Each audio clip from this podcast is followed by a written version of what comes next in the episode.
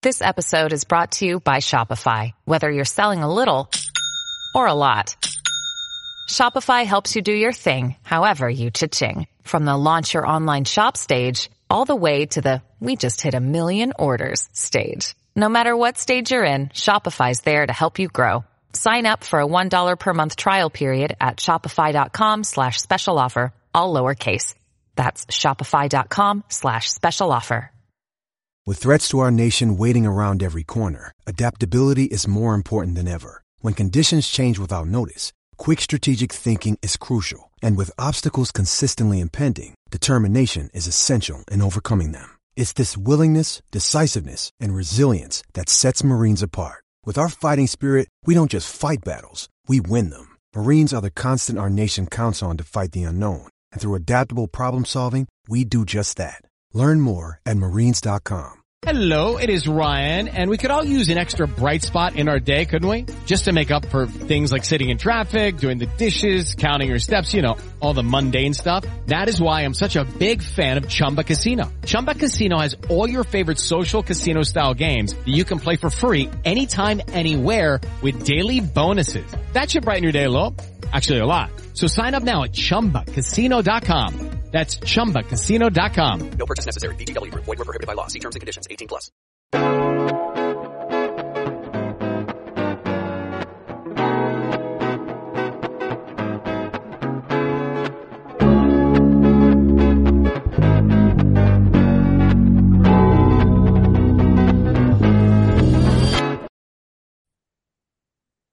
Hello and welcome to the seventh episode of my 2023 Rugby World Cup preview series. We continue with Pool C today by moving on to Ireland's old nemesis of Wales. Warren Ball is back and the WRU are still a shambles, but can this youthful side upset the odds on the lighter side of the World Cup draw? Joining me to look ahead to Wales's French fortunes are two more debutantes to the bod. It's the Welsh Regional Rugby Appreciation podcast contributors, Jamie and Lee. So thanks for coming on, gentlemen. Evening, good to be here. Good yeah. to have you on as always. And we could sit here and talk about the WRU and the pitfalls of Welsh rugby for, for hours, but we'll try and keep it positive as much as we can. So I'll start with yourself, Jamie. World Cup is just on the horizon. Are you excited? Absolutely. I, am very excited. I actually think this World Cup is probably one of the most intriguing World Cups we've had in quite a while.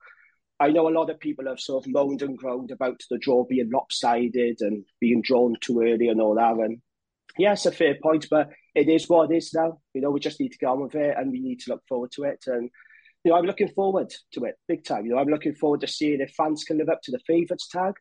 I'm looking forward to seeing if Ireland can finally break that World Cup quarter-final curse. Sorry to mention it, but no worries. And uh, I am looking, I am looking forward to seeing Wales prove the doubters wrong because I genuinely believe we will.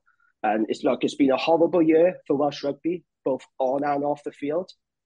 But despite all that, I genuinely believe Wales are going to have a good World Cup campaign. And I know I know I'm in a minority here, but I try and be positive and try and be optimistic.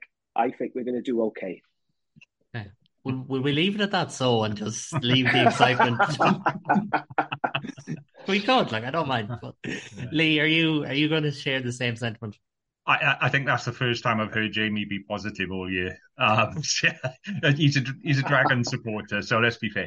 Um, but for me, it hasn't quite caught fire yet. It, it, it's not, and you know, I, for me, it's being realistic. We had a, a, a shocker of a, a, Six Nations. There's not really been, uh, you know, the two England games haven't really caught fire for me, and uh, yeah, there's been a win against England, which is always something we're celebrating. But for me, it, it's just not um, the the type of game that we're playing.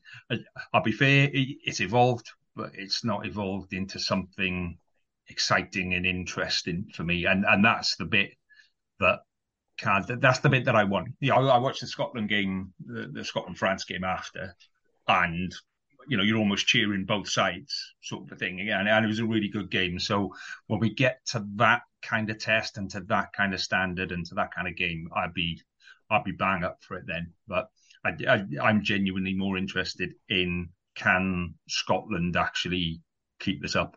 Because if, if, I think if Scotland continue to build on, on what they've got so far, Um, I think they're the team that are going to shock more than more than Wales probably. Yeah, I was. Uh, Good when to you were, Good to hear you're optimistic, Danny. yeah. to be fairly, when you were halfway through that, I was thinking you do realize France and Scotland were playing some good rugby at the weekend, but thankfully you did realize it was. Mm. God, it was a tale of two different games. But listen, we would again, we'll try and stay positive. It's, it's not easy. It's been a long year for everyone. We'll try and stay positive. And on that, we will start with the the return of Warren Gatland, which you know, after 40 minutes back in February, in his first 40 minutes, it didn't look like this was going to be a good move. And I had to get that one in there because it was Ireland who you played first. Um, but this this tournament was always the aim, really. It, like, you know, so to, to properly get going, I'll come back to you, Lee. Replacing Pivac with Gatland, do you think it was a good do you think it was a good idea or are you are you going to refrain from praising the WRU where possible? Um, I'm one of those. You know, I'm a Scarlet supporter. Pivac was a Scarlet's coach, um, but I, I said right from the start that every time Wales has promoted a coach from within, you know, from within the Welsh system, it just never works out well because straight away you're up against it with, you know, over half of the the population don't want you coaching. So I, I, th- I think that's where Gatland has kind of he's got a bit of breathing space, a bit more breathing space than any Welshman that, that takes that job. That people go, oh well, you know, he's not one of ours, but at least he's not, you know, he's not an osprey, he's not a dragon. Yeah, you know, we'll give him a crack. So uh, yeah, I mean, I think Pivac shot himself in the foot there. Um, you know, we, we've seen people like Alun Wyn Jones and Tipuric and all of that kind of stuff going. He, he should have taken that into his bucket in in the the autumn internationals and said, right, okay, if I'm going to build for the World Cup, this is the team I'm going to build with because it, it, just it, for for me he didn't stamp his team well enough. Uh, and he let too many people kind of, oh, I'll try this, I'll try this, I'll try this, I'll try this. And I think if he'd just gone, like, you know, I'm I'm going to go with a fairly rigid game plan. I think the game plan he employed was just too complicated for most Welsh players. Um, yeah, and he paid the price for it. Uh, and bringing Gatland back, you know, Gatland's got nothing to gain for me by coming back. He, he he did what he did. He took us to world number one, two World Cup semi-finals. You know, an unbeaten run of 19 games. I think it was. You know, he he done everything. So he's only got something to lose by coming back. So I was a bit surprised that he came back, but at the same time, we knew what we were getting. We knew we were going back to Warrenball we knew it was going to be pretty slow and turgid, um, and it is. So, yeah, but hey, we we we beat England, so yeah, been a good season. It's just been good for him so far. You played England and you realised that Warren ball is surprisingly more exciting than Borthwick ball. yeah. Jamie, what was your thoughts on the, the return of, of Gatland? Gatland 2.0. Well, look, I think firstly, Wayne Pivac is a very good coach and he fully deserved that opportunity with Wales because of the brilliant work he did at the Scarlet. So I have no issue with Wayne Pivac being Wales coach. He got the gig and he deserved it. The issues I had with Wales under Pivac, and Lee this because I constantly banged on about in our pod. There were times when I watched Wales and I just didn't know what the game plan was. You know, I didn't understand what we were trying to do. I didn't really understand what style we were trying to play. There was no blueprint. I couldn't work out what the heck we were trying to do. And I do think after a very disappointing uh, Six Nations campaign in 2022, um, which included losing at home to Italy for the first time ever, and then in the autumn series, we lost at home to Tier 2 Georgia. I think that was the, the last straw that broke the camel's back, to be perfectly honest with you. Um, now, no disrespect to Italy or Georgia, you know, they're on an upward trajectory, we know that, but I think if you lose at home to Italy or Georgia, in a calendar year for both of them, then that's a sackable offence as far as I'm concerned. You know that he had to go. He was a dead man walking. Um, as for Warren Gatland coming back, I mean, this isn't a told you so moment, but I did also say on the pod to uh, Lee that if we did, well, after we lost to Georgia, wasn't it? I said I would yeah. go back to Warren Gatland. Mm-hmm. Um, I, I think it's the right decision personally because he knows Welsh rugby, you know, like the back of his hand. I have to say, I am slightly uncomfortable by the amount of money the WRU and a thrown at Gatland. You know, Lee will know this, but we're often told that there's no money in Welsh rugby. and yet we're hiring and firing coaches, we're sacking people in senior positions, paying them off, and it's just crazy. I mean, I'd love to know how much money has been spent in Welsh rugby on, you know, sacking off coaches and people in senior positions and bringing in new coaches. You know, I bet the amount is pretty eye-watering, is there, for you, the true figure? Mm. But uh, yeah, I've got no with issue with Warren Gatland coming back. Um, I do think the jury is still out on him, though, to be perfectly honest with you. And let's be honest, results so far have not been great. Um, but I'm going to judge him on the World Cup because that's what Gatland was brought in by the WRU for. He was brought in for the World Cup to have a successful World Cup, and I'll judge him then. And I think the World Cup will tell us whether Gatland is the right man to take Wales forward in the future. I think. Mm. Fair. And I suppose I, I don't want to bring it back to England again, but nearly everything you said, if you swap names like Gatland for Borthwick or WRU for RFU, it could actually be the exact same argument in terms of money, in terms of coaching.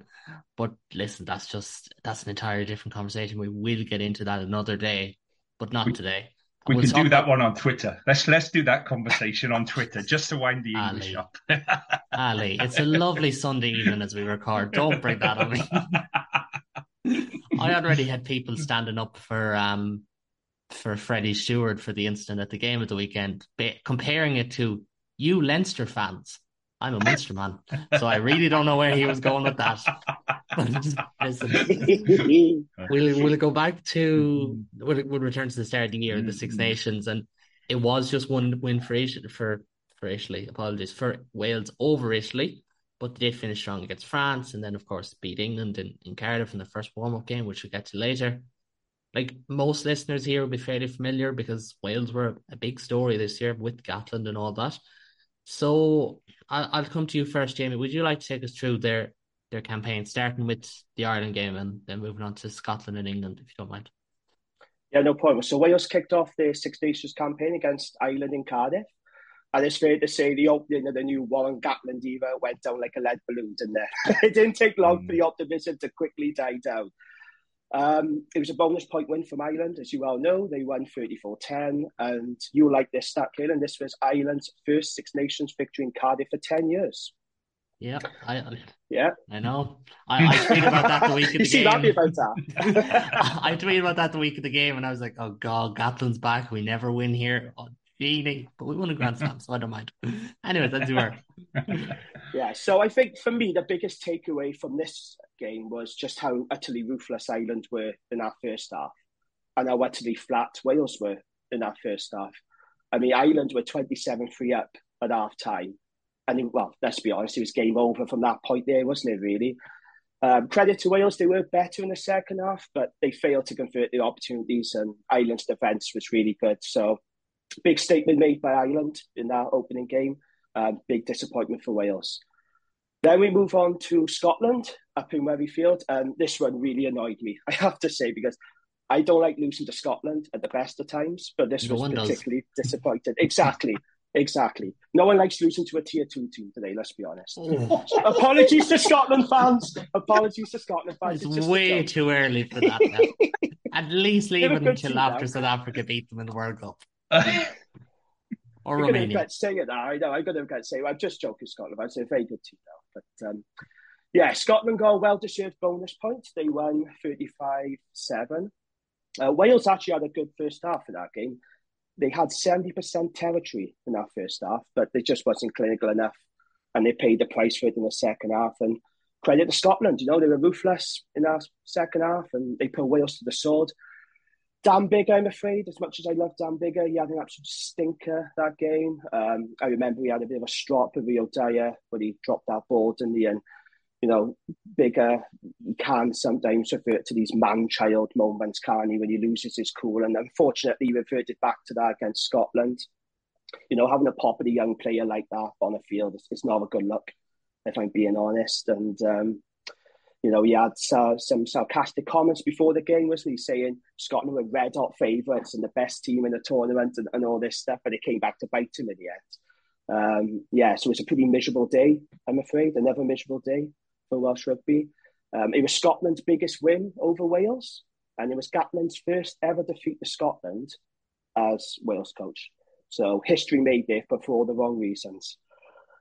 And uh, well, game three was England then in Cardiff. And I think the build up to this game would be far more remembered than the actual match itself. Um, it was a pretty chaotic time, as we well know in Welsh rugby. So we had the threat of a players' strike um, over the delay of contracts and one in a 60 cap rule to be uh, axed. But that was now reverted following a series of crisis meetings on the Wednesday evening. And I just remember watching the news and seeing it all unfold. Ken Owens saying that Welsh rugby was a laughing stock and having the WRU chief exec, Nigel Walker, right next to him and seeing Nigel Walker's face. It was an absolute picture, you know. But uh, he was right. He was absolutely right to call it out.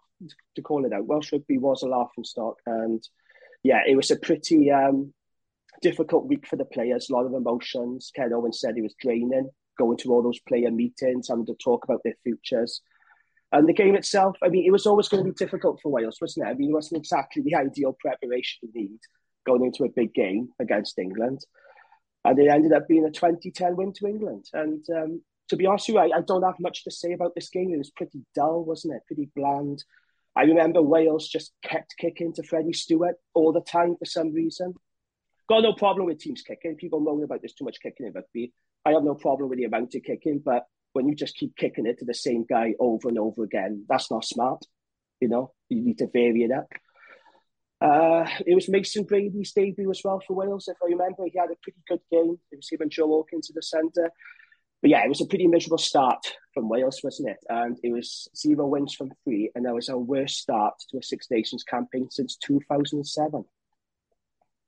It, it was mm. it was looking bleak at the time, but against all odds, maybe some of it because of Italy just being really, really weird on the day. Wales turned around and they bet them. Um, Lee, do you want to take through the last two games, which were more optimistic than than the opening three? Well, yeah, I mean, in theory, they were. If you look at the uh, if you look at the final score, 29-17, then yeah, it looks like a really decent win. And then you go in and you look at the game and you go, actually, two of the Welsh tries came from a lucky bounce. You know, the the the Rhys Webb kick could have bounced into touch, could have come back inside came back inside right into Rio Dyer and it's a stroll over. And Liam Williams' try was again a miss pass that bounced up into his into his arms. Um, shocking tackling, but you know, and he's over. So, you know, whilst the score was was flattering to Wales, you know, Italy also butchered three clear try chances. You know, literally second row, five meters out, he's got a winger outside him he goes for the line, and and Ken Owens has made 15 meters on him, I think, and, and pulled him down. So, you know, it's easy to look at the final score and go, yeah, Wales were 12 points better or whatever, but that game could have swung either way. Italy were on the on a bit of a crest of a wave. They've been playing really well up till then. And I think what won that game for Wales was just pressure. Um, you know, Jamie talked about kicking it to Steward all the time. Well, this the, the, tactic in that game was clearly to just chip it over the top of the back backline. I think it was something. It was the highest rate of kicks that Wales had ever had in um, a Six Nations game in that Italy game, and mm, I think something like seventy-five percent of kicks went less than fifteen meters, so, you know, it was a clear tactic. It worked. It kept turning the back line. It put Italy under pressure. And then it was just fitness. And you you could see in that last 20 minutes of that game, um, Italy's fitness just wasn't there. They were panicking. They were trying to do all sorts of. They, they were passing balls to players that weren't there, and the reason they weren't there was because they weren't fit enough to get back into position.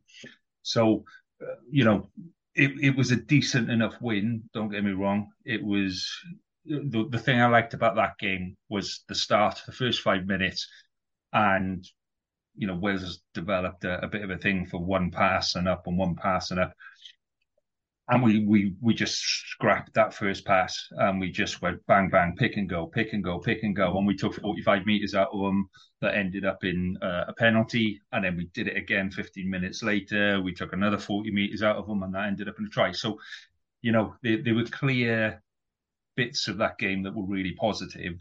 Um, but for me, uh, you know, it, it, was it was overblown as a massive success.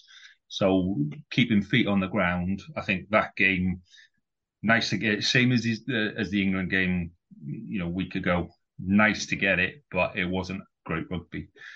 And then, you know, we, we play France and you go from beating a, a an Italy side that just panicked and essentially threw the game to a French side that kind of really had something to prove. You know, they were going all guns for it.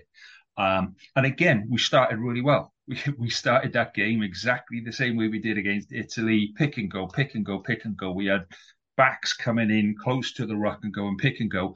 And we were taking 35, 40 meters out of them. And then you go, okay, well, this looks good. This this is an interesting new tactic. And then we get to 10 minutes and we go, all right, well, we'll leave that now and we'll move on to kicking again. So I think that, you know, the, the structure of the game that we were playing instead of going, this is working or that's not working, we just went, we're going to do this for 10 minutes, then we're going to do 15 minutes of this, and then we're going to do another 10 minutes, you know. So for me, the game was too structured from Wales, and France just pulled us over the park, you know. Um, anyone that listens to our pod will know my my feelings on George North at centre. So I went back and watched those games today. Um, the two words, the three words, George North centre, just don't go together. He, he, he isn't a centre. He's a lovely guy. He's got lovely hair. He's got fantastic thighs, but he's not a centre. Stick him on the wing, get him to do some damage. Put him at inside centre maybe and get him on a cross ball, but outside centre defensively. Um, when I went, I, I went back today and reviewed French tries. France scored five tries.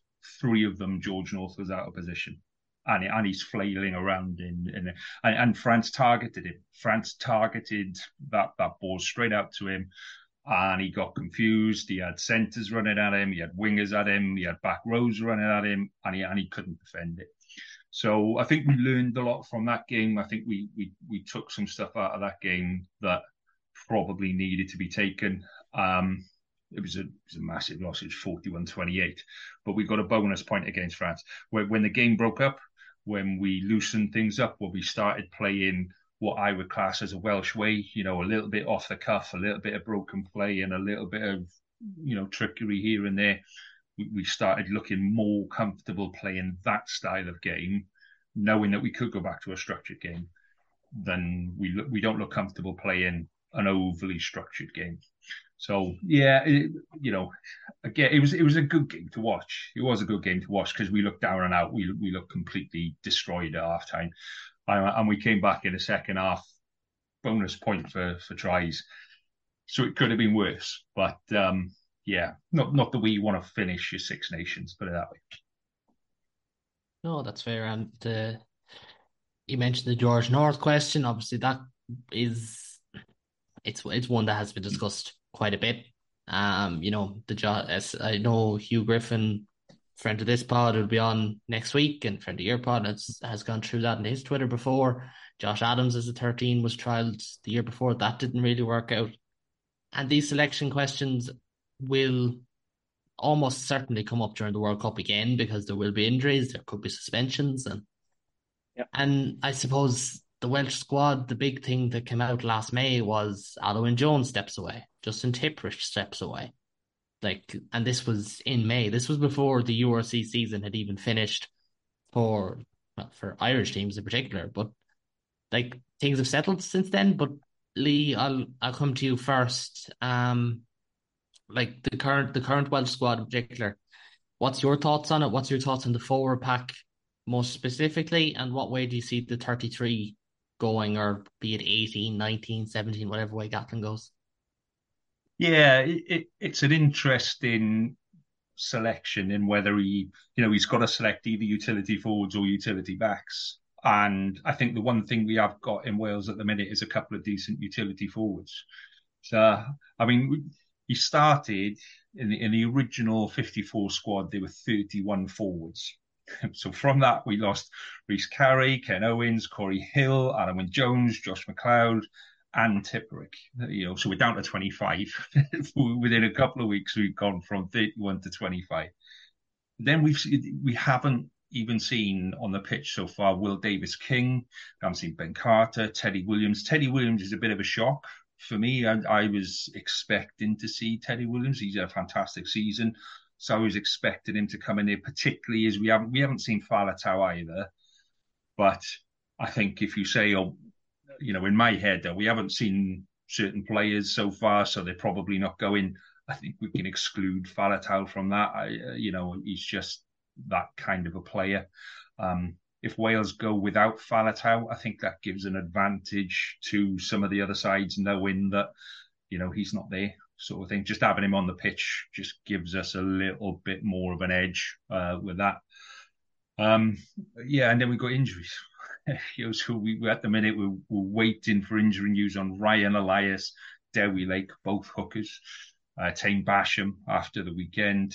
Um, uh, who else? Oh, Jenkins did his knee a week before, and then Plumtree's done his elbow. So you know, straight away, if you take all those injuries and all those players out, you're down to 16 players, and you want to take 19, 18 or 19 to to um to the World Cup. So yeah, uh, I, I mean, for me, I think Nicky Smith is pretty much guaranteed. Um, Gareth Thomas, I, would love to see Kemsy Mathias go. I thought he had a good second half uh, against England. There was a good couple of scrum penalties there. I think he struggled to start with, but he worked his way into the game. So I, I like the look of that.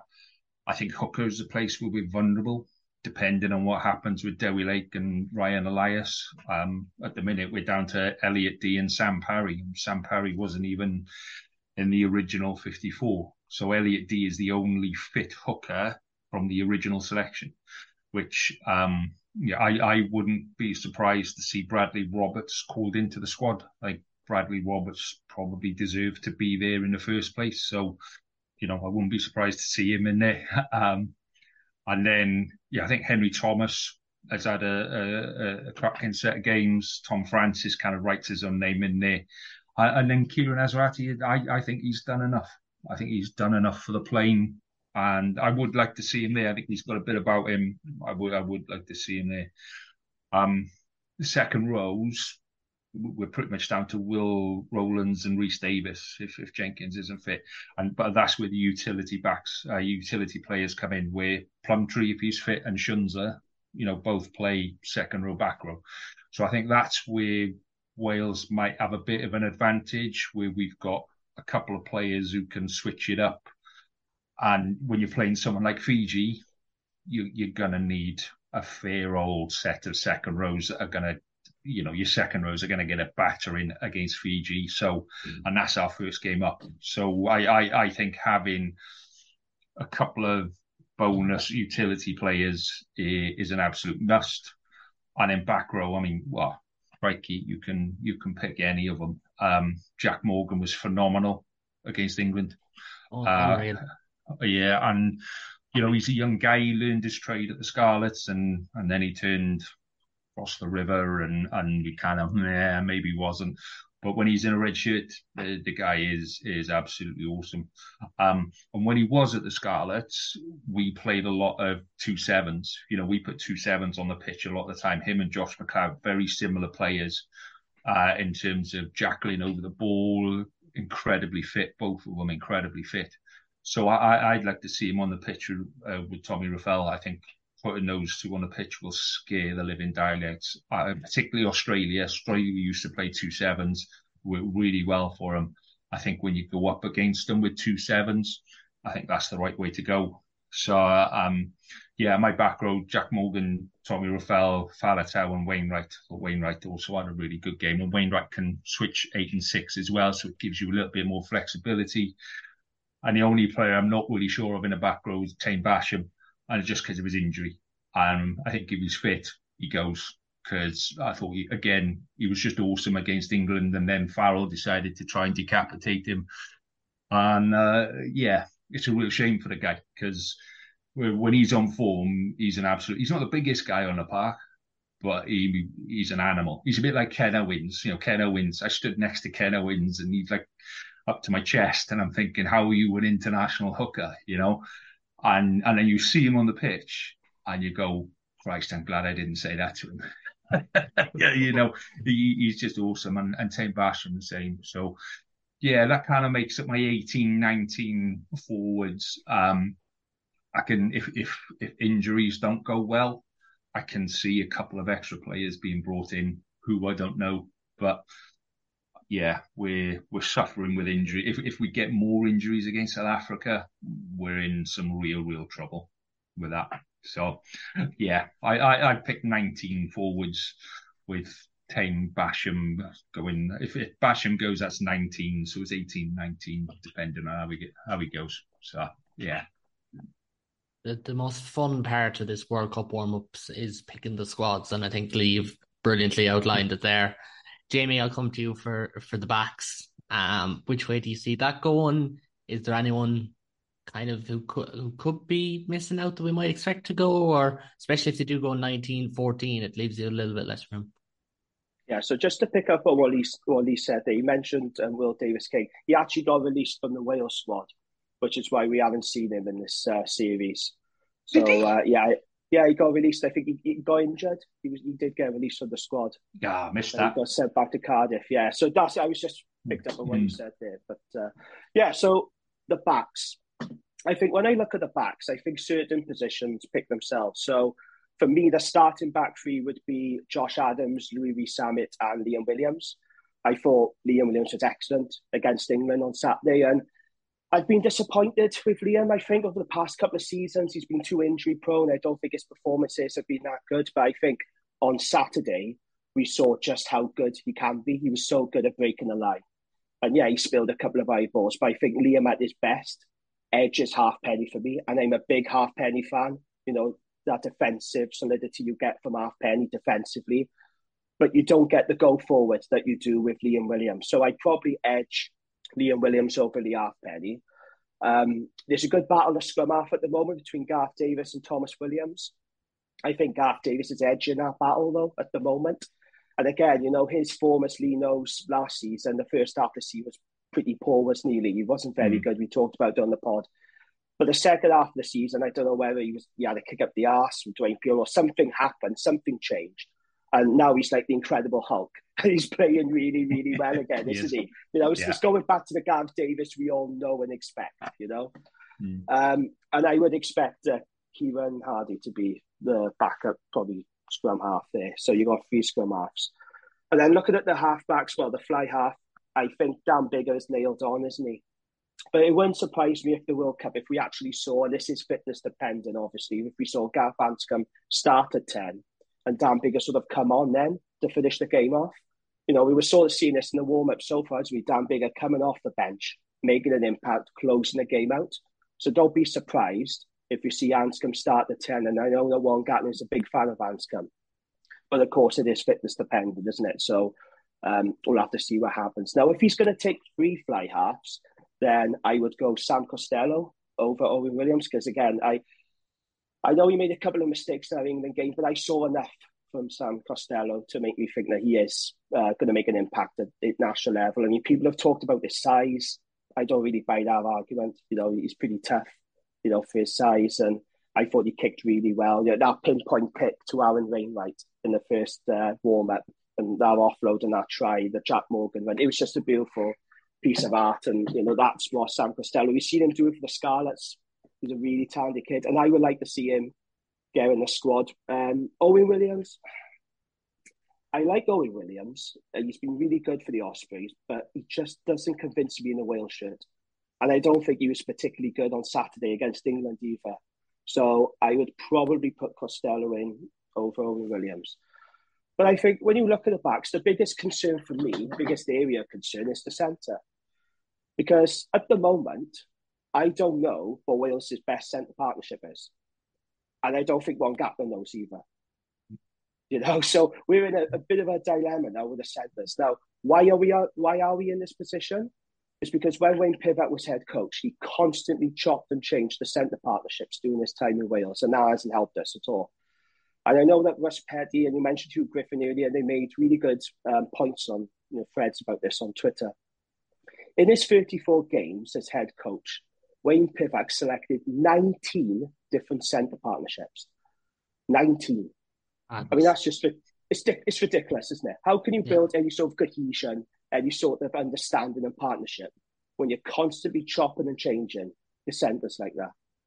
Absolute madness. Now, Gatland says he'll take four centres to the World Cup. Uh, my guess, those centres are Lee's favourite, George North.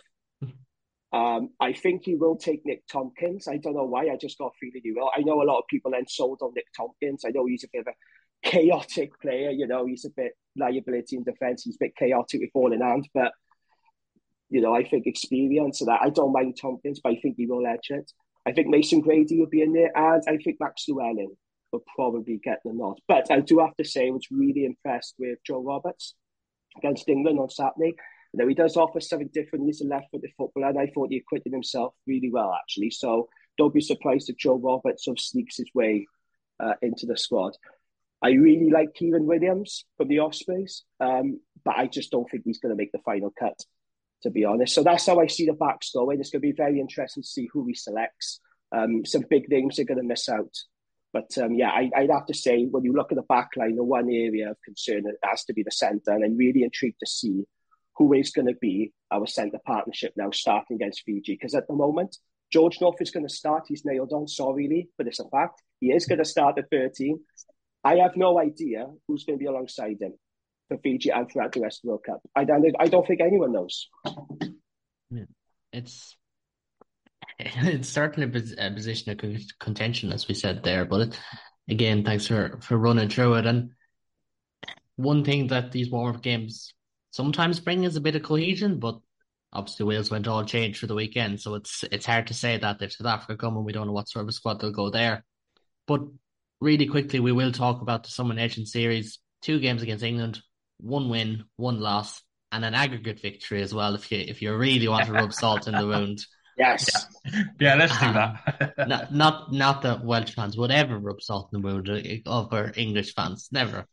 But Jamie, um, I'll I'll give you the honours of talking about game one. Would you would you mind running over that that impressive victory in Cardiff, even if it was pretty dull for the first forty? Yeah, so going in this game, it was really hard to know what to expect, wasn't it? Both teams were sort of mixed and matched with their lineups. England put out a, a B team, let's be honest. Um, and yet the media were making England big favourites. We even had Stuart Barnes writing in his time column that uh, defeat for England would be embarrassing.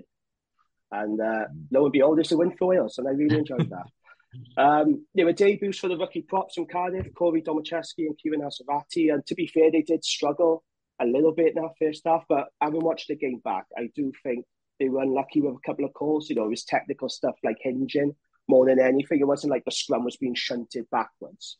But I thought they recovered well, and you know I don't think it helped losing Ryan Elias either in those opening minutes because he is Wales's, in my opinion anyway. I think he's Wales's best scrummaging hooker.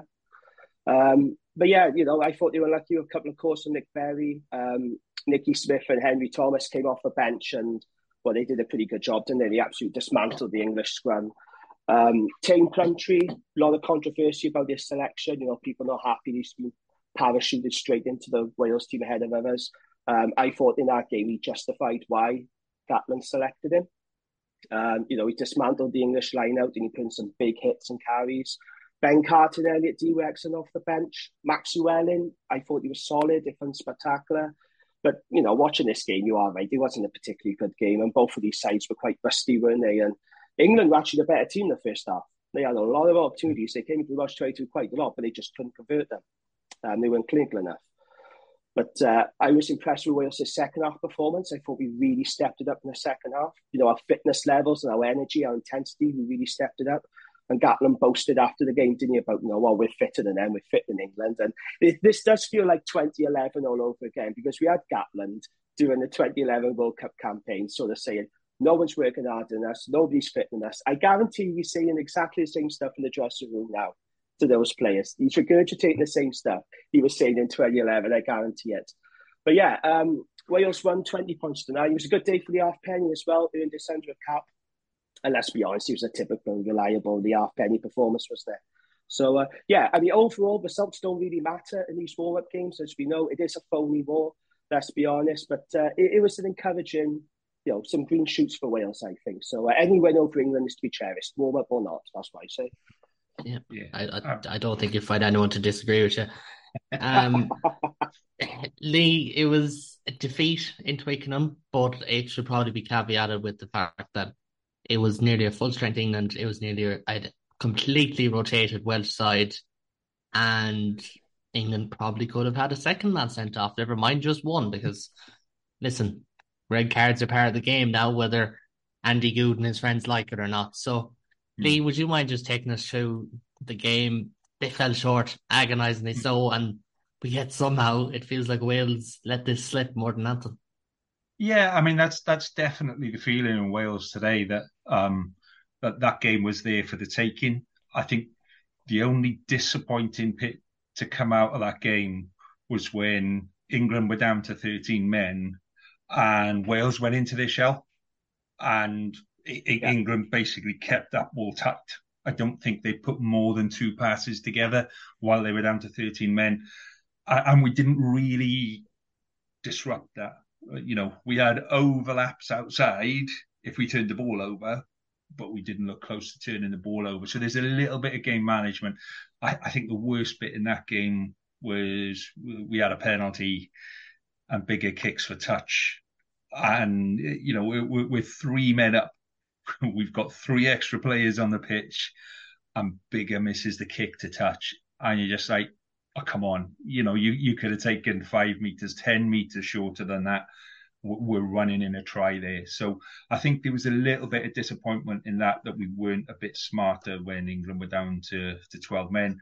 But having said that, like I said, I think England turned in a, a, a pretty dire performance from their starting 15. That's pretty close to, you know, when you look at all the pundits and you look at what was coming out of the England camp, that's pretty close to their starting 15. So for, uh, you know, almost a trial selection Wales team to go and compete with that, you know, we were 9 0 down at half time. And at least two of those penalties were kind of a bit iffy. You know, they could have gone either way from scrums and stuff. So, you know, we, we went out from it. And and when again, same as in the first game, we started the second game a bit looser. The the the control of the game was a bit more okay. You've got options instead of we're doing this and we're doing this and and, and sticking to Warrenball. And I think this this is where Gatland has learned and, and evolved the game where he's allowing players to make more decisions on the pitch.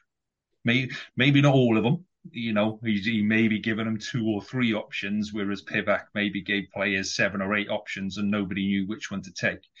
But he's given them two or three options rather than the one option that always used to be Warrenball, and then you hold the ball for 90 seconds, and after 90 seconds, you can put two passes in. That that's the way Warrenball used to be. So I, I, I like the fact that we looked to be evolving. I thought the tries that we scored were good. I think if if Adams isn't taken in the air and dumped on the floor on his head, Mr. Goode, if you're listening. Um, I, you know, I he, he's definitely in there. There's nobody behind there. If he catches the ball and the fullback um, holds him, it's an offload to an inside player, and again, it's it's a try. So you know, penalty try was the right decision off there. I, I my first instinct on that was that's red, simply because he took him in the air without any care or consideration for how that player lands you know, and, and how that player lands is important. Um, I, thought Ellis was it Ellis Genge got sent off for um, the scrum, whichever prop got sent off on the scrum. I thought that was unfortunate because it was that was very much both way, and the ref goes right both sides.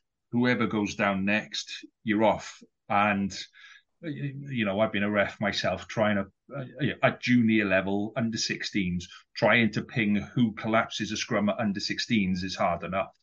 Trying to do that at international level when you've never played in that position and you've never really been in that situation uh, is a nightmare. So, so to card him off that was harsh, but again, we should have made more of that. And then Farrell, I'm surprised that's his first red card uh, somebody said the other day, it's his first red card at international level. And you look back you go, really? He's been doing that for, you know, 10 years now. He's been trying to decapitate people in various, you know, is this a new law that's been brought in just to, to oh, no, no, that's been there all the time. So, yeah, I think it's overdue. And um, he's got three Australians on the panel that I don't think they're going to be very lenient on on him. Um, he can't use the the tackle school anymore. So, but the rumor is that England have arranged uh, a behind closed doors game against Portugal to get more games in. That's that's the rumor I saw today. I so, have as well, haven't they? With Sexton, apparently. but you know that that game yeah, that was there for the win. That that should have been a Welsh win. We should have capitalised on three players off. Um, you know, but sometimes when you're down, when you're up against it, and you go right, we're not having this. This this is how it's going, and it does charge you on a little bit more. So I think Wales just need to be a bit smarter. That game was there for the for the taking for me. I should have expected uh, two Welshmen to bring Johnny Sexton into the case that involves Owen Farrell. I really should have. But anyways, we'll move on from that. Um, if you didn't know, Wales have fallen to tenth in the world after this loss, but that that's not because he said the Sexton thing. I was going to bring this up anyway. and they're in a group with eighth place Fiji or eighth place Australia, ninth place Fiji, um, eleventh place Georgia, and 16th in the world, Portugal. It's it's probably the most interesting pool. I know everyone talks about Pool B, but I can't wait to see how Pool C goes.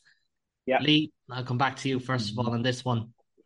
On an overall th- scheme as well as with Wales, how do you see Pool C unfolding? Well, I think, like you say, everybody's really, really close. Fiji have had some fantastic build-up games. You know, they're running in tries for fun in their warm-up games, but now they've got um, I think it's France and England. They definitely got England, but they've got you know a couple of stern tests now, so it'll be interesting to see how they go against them. Um, Portugal gave USA an absolute tonking and a half, and apparently could have scored a few more. Uh, they put 46 points on on the USA. So if they do play England behind closed doors, that that would be an interesting game to to see streamed somewhere. Just you know, Portugal have, have, have come quite far uh, over the line, and, and kind of all the focus has been on Georgia as the next side coming up. But Portugal are slowly building something. You know, they've been slowly building it for 20 odd years, but it's a slow increase. So if Wales are going to slip up against anyone, I think probably Fiji in the first game is our big one because it's the first game and Fiji are just going to come all guns blazing and there's going to be 16 props running at you going, what the hell's happening? Um, if George North is on there, they will target George North. They will absolutely send everything at George North, and he'll be like an octopus in midfield going, oh, I can't tackle anyone because I'm not a pro, I'm not a centre. You um, really don't like George North, do you? We've established this on the pod. If anyone else doesn't I love the guy. Like I say, lovely hair, lovely legs. Stick him on the wing. Let's have a look at him on the wing. I, I, he's not a centre. Um, so for for me, yeah, that Fiji game is everything. We got Fiji, Portugal. We build to Australia. You know, we've got eight days in between Portugal and Australia, so I think that works in our favour and then Georgia last game. Um, you know, Georgia just uh, they beat Romania quite comfortably, but I kind of expect Georgia to be playing a bit higher quality sides in the the warm up. So I, I think they've got. I think they've got Scotland or France or someone like that. So they have got a decent it's one. Scotland, yeah. yeah. So they've only got the one really high quality game to build on. And, and I think that Georgia game really depends on how we've done up till then. Because by then we're either through or we're not. Do you know what I mean? And and that if we're not through, I, I can see Georgia beating us again because you know the tails will be up. I, I, genuinely can. If there's something on that game, yeah, we'll nail that and we'll we'll take that one down. So I think that's why the Fiji game is really really important. Um, some of the stuff that Fiji have been doing you know, you've seen the training videos where they're all running up the sand dunes and chanting together and all of this kind of stuff. and then you see this send off where like everybody on the islands, all 523 of them, have come to send them off, and you know, it's one of those things that Fiji, uh, it's just one of those sides that you you can lose to Fiji quite comfortably at any point, but then Fiji can just shoot themselves in the foot at any point as well. So it'd be interesting to see how that first game. It's difficult to say, you know, your World Cup depends on that first game, but I think it does. I, th- I think we beat Fiji. I think we'll take Australia because Australia are all over the shop at the minute and taking one outside half to the World Cup, one recognised outside half. Uh, yeah, I, I, I think we'll take Australia. I really do. If we beat Fiji. So. Yeah. Interesting, because I had the two Australian lads on. It was two weeks ago now since we recorded, but that went live on Saturday morning, and they said Australia won, Fiji two. You were saying us Wales to possibly beat both of them. If I'm just gonna be devil's advocate just for the sake of doing it, I could see Fiji beating Wales and then losing to Georgia just as easily. I think this I really don't think this pool will be five wins, four wins, three wins, two wins. No. You know, I just don't I don't see that happening. I think there's going to be some big result there. But then you mentioned Wales' opening game. You know, they started with did they start with Australia last time or was it second up? I think Australia um, was second up last time. Yeah, yeah. but still, uh, you had to get out of the blocks early. So it's mm. it's important to know that Gatland's done it before you know. Mm. But then Wales have also lost to Fiji in a World Cup in France before. Mm. Um, just really quickly, Lee, do you think do you see Wales getting out of the group? So absolutely, um, I do. Mm, oh, yeah, I mean, yeah. Okay, perfect. And Jamie, just if should they do that, then you both see them getting out. Can Wales dare to dream of a potential semi final or final? Absolutely. Well, Semi final, yes. I mean, I am optimistic about Wales, but I'm not that optimistic that they're going to reach a final. I mean, there's optimism and then there's blind optimism, isn't it? Yes, you know, let's be honest. But, you know, I'm going to give you reasons now why I think Wales will do well in this World Cup. And you can agree or disagree, but this is my reasoning for why we'll do well, okay? So, first of all, Wales are on the easier side of the draw. We're very fortunate with that. You know, if we was in a pool, like in Scotland's pool, I'd be feeling a lot less optimistic you know, I think you could describe it as the Barbie versus Oppenheimer side of the draw, if you yes. wanted to go that way. That's a good analogy. I like that. We'll yeah. go with that. So we're very fortunate we are on the right side of the draw. Also, the longer Warren Gatland has with his players in camp, the better they are. And that's been proven in the past. When he has that uninterrupted access with the players, we're a much stronger and more cohesive unit. So that's another reason. And thirdly, you know, Gatland's got a pretty decent record of World Cups, hasn't he? you know, he hasn't done bad, you know, semi-finals, quarter-finals. So I'm very optimistic that we will. Um, if we win Pool C, which is not beyond, you know, the realms of possibility, we're either going to play Japan or Argentina, I believe. And if we finish second, or Samoa as well, okay. And if we finish second, um, it's probably going to be England, isn't it? I would say the yeah. likelihood is there. All of those teams are winnable games. Yeah. On their day, Wales can beat Japan, Argentina, Samoa, and England. And I think on the day, if we get it right in the Gatland, then yeah, why can't we reach a semi final? I mean, I have no idea who we would play in a semi final. It'll be from the other side of the draw. Yeah. Um, but I mean, you know, if we did make a semi final, I think that has to go down as a very successful campaign for Wales because nobody's given us a chance. You know, I've seen so many people, pundits, supporters, they, they don't think we're going to get out of the pool. You know, you mentioned that the podcast you did with the Australia boys. I did listen to that, by the way, on the train yesterday. But I was listening to a podcast two weeks ago, and they had a rugby journalist on there. And his take was that Australia was going to top the pool, with Georgia second, tying oh. Mm. points with Wales. And they were really ripping into Wales on this podcast. And I'm sat there thinking, what planet are you lot on? You know, some of the mm. takes are just unbelievable. Mm. But do you know what? We love being underestimated in Wales, and Lee knows this. Every time we are criticised, every time we are slagged off, we always exceed expectations. Where we won Grand Slams, where we won Six Nations Championships, where we reached semi-finals in the World Cup, we were never favourites. No one gave us a chance, and we've proven time and again that we can upset the odds. And I know people talk about Welsh rugby is in turmoil, it's in crisis, and yes, it is. But I'd say to you, when has Welsh rugby never, you know, not not been in crisis? Yeah. Welsh rugby has always been in crisis. You go back to the decades, the 70s and 80s, the governance has always been an issue in Wales. It mm-hmm. always will be a problem in Wales.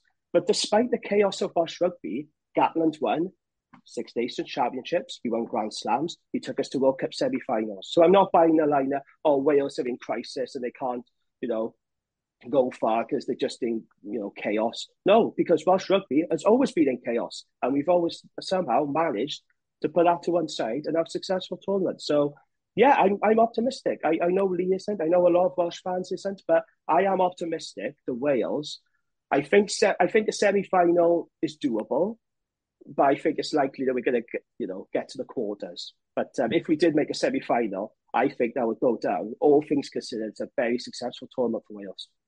Mm.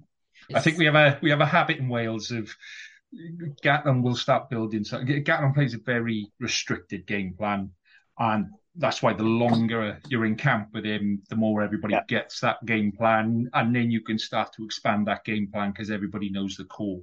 And I think that's why it works really well for him. And then you look at the teams that we're playing that are all a little bit chaotic. You know, Fiji like to throw the ball around. Australia don't really know what kind of game they're playing under Eddie Jones. Uh, and, and Georgia will come at you straight at the front. And if you can deal with that, then there's opportunities outside. Gatland's an intelligent rugby player and a rugby coach. He will he will know what to expect and how to coach that team to compete with that. Um, yeah. So yeah, I, it, I, I think quarter final. I don't think we'll make semi final. Um, I, I, I do think quarter final, but yeah, like you say, when I was playing twenty odd years ago, James, I remember talks about players strikes and are we getting are we getting paid enough? The game's not professional. Ah, oh, did I really say that? Oh, okay. No, the game's professional today. then I want more money. Uh, you know that that's been going on for years and years and years. So I think yeah, we kind of used to it, and I think we thrive on it. I think, like you we said, we we thrive on people writing us off, especially if they're English. If they're English, when the English press start digging into us, mm. that's that's like touch paper stuff, and the rockets will go. So yeah, it's I'm waiting for that bit where I'm waiting for the first English one to go. England are going to win the World Cup. I'm. It's it's got to be out there somewhere. Probably. Sir Clive already said it, haven't he? I was going to say. Yeah. Probably. He's was, asked it, isn't he, old Clive? I was going to say. He won a World Cup. Did you know that? no. Never. Really? Yeah. you should have said something. Yeah. they haven't mentioned no. that. No. Just to go back to your point, though, Lee, with Warren Gatland. Mm. Gatland was asked a couple of weeks ago in a press conference. A journalist has said to him, you know, what do you think about all these pundits who are writing Wales off? You give them no hope. And he came back and he said, keep doing it because yeah. we like that. Yeah. And do you know yeah. what? It's it's going to feed the narrative. Warren Gatland is going to love it. If if you're slagging Wales off, you're not giving them any chance. Warren Gatland likes that. And when he mm. says this team could do something special, I actually believe him. I know people are going to listen to me and think this guy's off his head. He's too optimistic about us. I genuinely hmm. believe they're going to surprise people, and I think this team can do something special in the World Cup. They really no, do. They could. They they definitely could. And when you're on about pundits, a small part of me would just love to see if Sam Costelow, who someone like Jonny Wilkinson has never watched kick a ball, um, goes and dumps England out of the World Cup. That that's that's an alternate timeline that is out there and that would be that would be iconic. But listen, I I genuinely think Wales could get to a semi final. I, I really do. I think it's a toss for coin between themselves and Australia. I think one of them will get there though, and I think in a I hope it, it doesn't affect Ireland, but I genuinely think that one team from that side of the draw could make the final simply because either mm. France, South Africa, Ireland, New Zealand, or Scotland would be absolutely spent after yeah. the quarter final and then they wanted it could be the one with that shorter turnaround that play on the Friday night in Stade de France, and they just they just don't have it in the legs anymore. It's very possible. It happens at every World Cup that a team who has a brilliant game one week just don't have it the next week. That's it, a good point. It could well happen again. Yeah, I, I don't hope it happens against Ireland, but no. But going back to what Lee said about the Fiji game for Wales, leave a spot there. That game is massive, Wales Fiji, right? I don't know if it could be considered a must win because it's the first game of the tournament, but maybe it can because if Wales lose that game to Fiji, right, I think they're struggling to get out of the pool. Yeah, they are. So they really need to win that game against Fiji. We're not going to lose to Georgia again. History is not going to repeat itself. I don't think Gatland will allow that to happen. I think we will beat Portugal comfortably. I think they'll give us a few hairy moments, but I think I expect them Wales to overcome Portugal. Australia is the one really as well that I, I just can't call because games between Wales and Australia over the years, they've had the wood on the over us for so long, but they're always tight games. They're always competitive. There's only ever a few points in there. But they've lost Michael Hooper now, and that is a massive blow for the Australians because he is a fantastic player. And that is going to be a really big blow. And of course, you know, they don't have Alaalatoa, a prop, and they haven't got Quade Cooper now. And, you know, Fiji, they didn't need Ben Volavola, which was a surprise. So they're strong squads, but there's key individuals missing. I know we got some individuals as well, but that Fiji game, for me, is going to dictate Wales's campaign. And we have got to start well. And if we lose, I think then we could be in trouble again out the pool. So can I just say, can I just say, if any if anyone's sick of Jamie's positivity and optimism, how do you say this? Wait until the URC season starts and then come and listen to him talk about the Dragons, and it'll come right the way back down. But to be fair, I don't have. Yeah, but you laugh at me. I don't have many wins to talk about. I literally only get to talk about three, four wins a season. So yeah. it's harder for me to be optimistic then, isn't it? Do you know I mean? So give me some credit where it's due. Listen, the, the Dragons met the reigning URC champions. Like they did. you could look They at did. that way. Yeah. But um, lads, it's it's been a pleasure so far. But we do I do need to get your proper predictions. You don't have Wales winning it. You're not that delusional slash optimistic. but who's going to win the World Cup in October, Jamie? So for me, it's out of three teams. Um, I know it's obvious and cliched, but you've got France there, New Zealand, and I think South Africa. I think South Africa, one of those teams, you can never write them off. You know, they got Yeah. such depth. They got a really strong squad. They're always there or thereabouts. I think South Africa could go deep. The obvious answer is France. Um, everything is set up for France to do really well in this tournament. They're at home. They got an excellent squad. Their league is five in the top 14. They're under 20s, are pretty strong. Um, they're a very, very talented squad and they're well coached as well, and the Shaun Edwards factor. So part of me thinks, yeah, let's just go for the cliched obvious answer of France. But I got a feeling, I know you had Jamie Wall on your podcast as well, and he didn't believe New Zealand could win. I won't be surprised if the All Blacks win because they have been really, really good. Since they lost at home to Ireland, they've really upped their game and they fought back really well. And I think Joe Schmidt has been a big part of New Zealand's success. You know, I don't really rate Ian Foster as a head coach, to be honest. I think there's no coincidence that since Schmidt came in, New Zealand start winning. I, he's a very good coach. And it sounds silly to say about New Zealand, but I do kind of feel like they've gone under the radar a little bit because there's so much focus, isn't there, on France and, you know, we're talking about Ireland and all these other countries. But New Zealand going to be up there. You know, they had an excellent rugby championship, but I do think I am going to cop out and say I think France probably will win the tournament, but I wouldn't be surprised if New Zealand win it. But what I will say as well, because I am on an Irish podcast, I genuinely hope Ireland end this wretched World Cup who do a quarterfinals. I really do, because that stat blows my mind. All the talent, all the quality you've had over the years, you know, Ireland need to do this now. I know it's I know it's difficult, and they have a very difficult running. On the wrong side of the draw, but if not now, then when? I think this is the time to finally break that curse, and I hope you do. I hope our Celtic cousins, if Wales can't win it, I hope our Celtic cousins do well, and that's genuine. That it's got a lot of Irish friends and family, so good luck to Ireland. But yeah, France to win you, it for me. Okay, No problem. Thank you. That's to be fair. Most people are picking France, so you, you didn't Yeah. have to say Ireland, but you you you redeemed it. It's fine. It's absolutely fine. Lee, if if you want, you can call out every Irish person who's ever existed, or you can just give us who you think is going to win. I don't mind, whichever way. So, so I- uh, genuinely, I think you guys are going to love this. So, I I wouldn't be surprised to see South Africa progress. I just think that they're they're quite big, bulky, mobile. I wouldn't be surprised to see France do something as well. But I, you know, I I was looking at it the other day, and I just thought sometimes you just got to go with your gut. And my so before I say this, okay, for all your Irish listeners, you can follow us on Twitter, WRRAP. Okay, so that's that's where we are. Yeah, I, I think Ireland can do it. I, I, I genuinely do.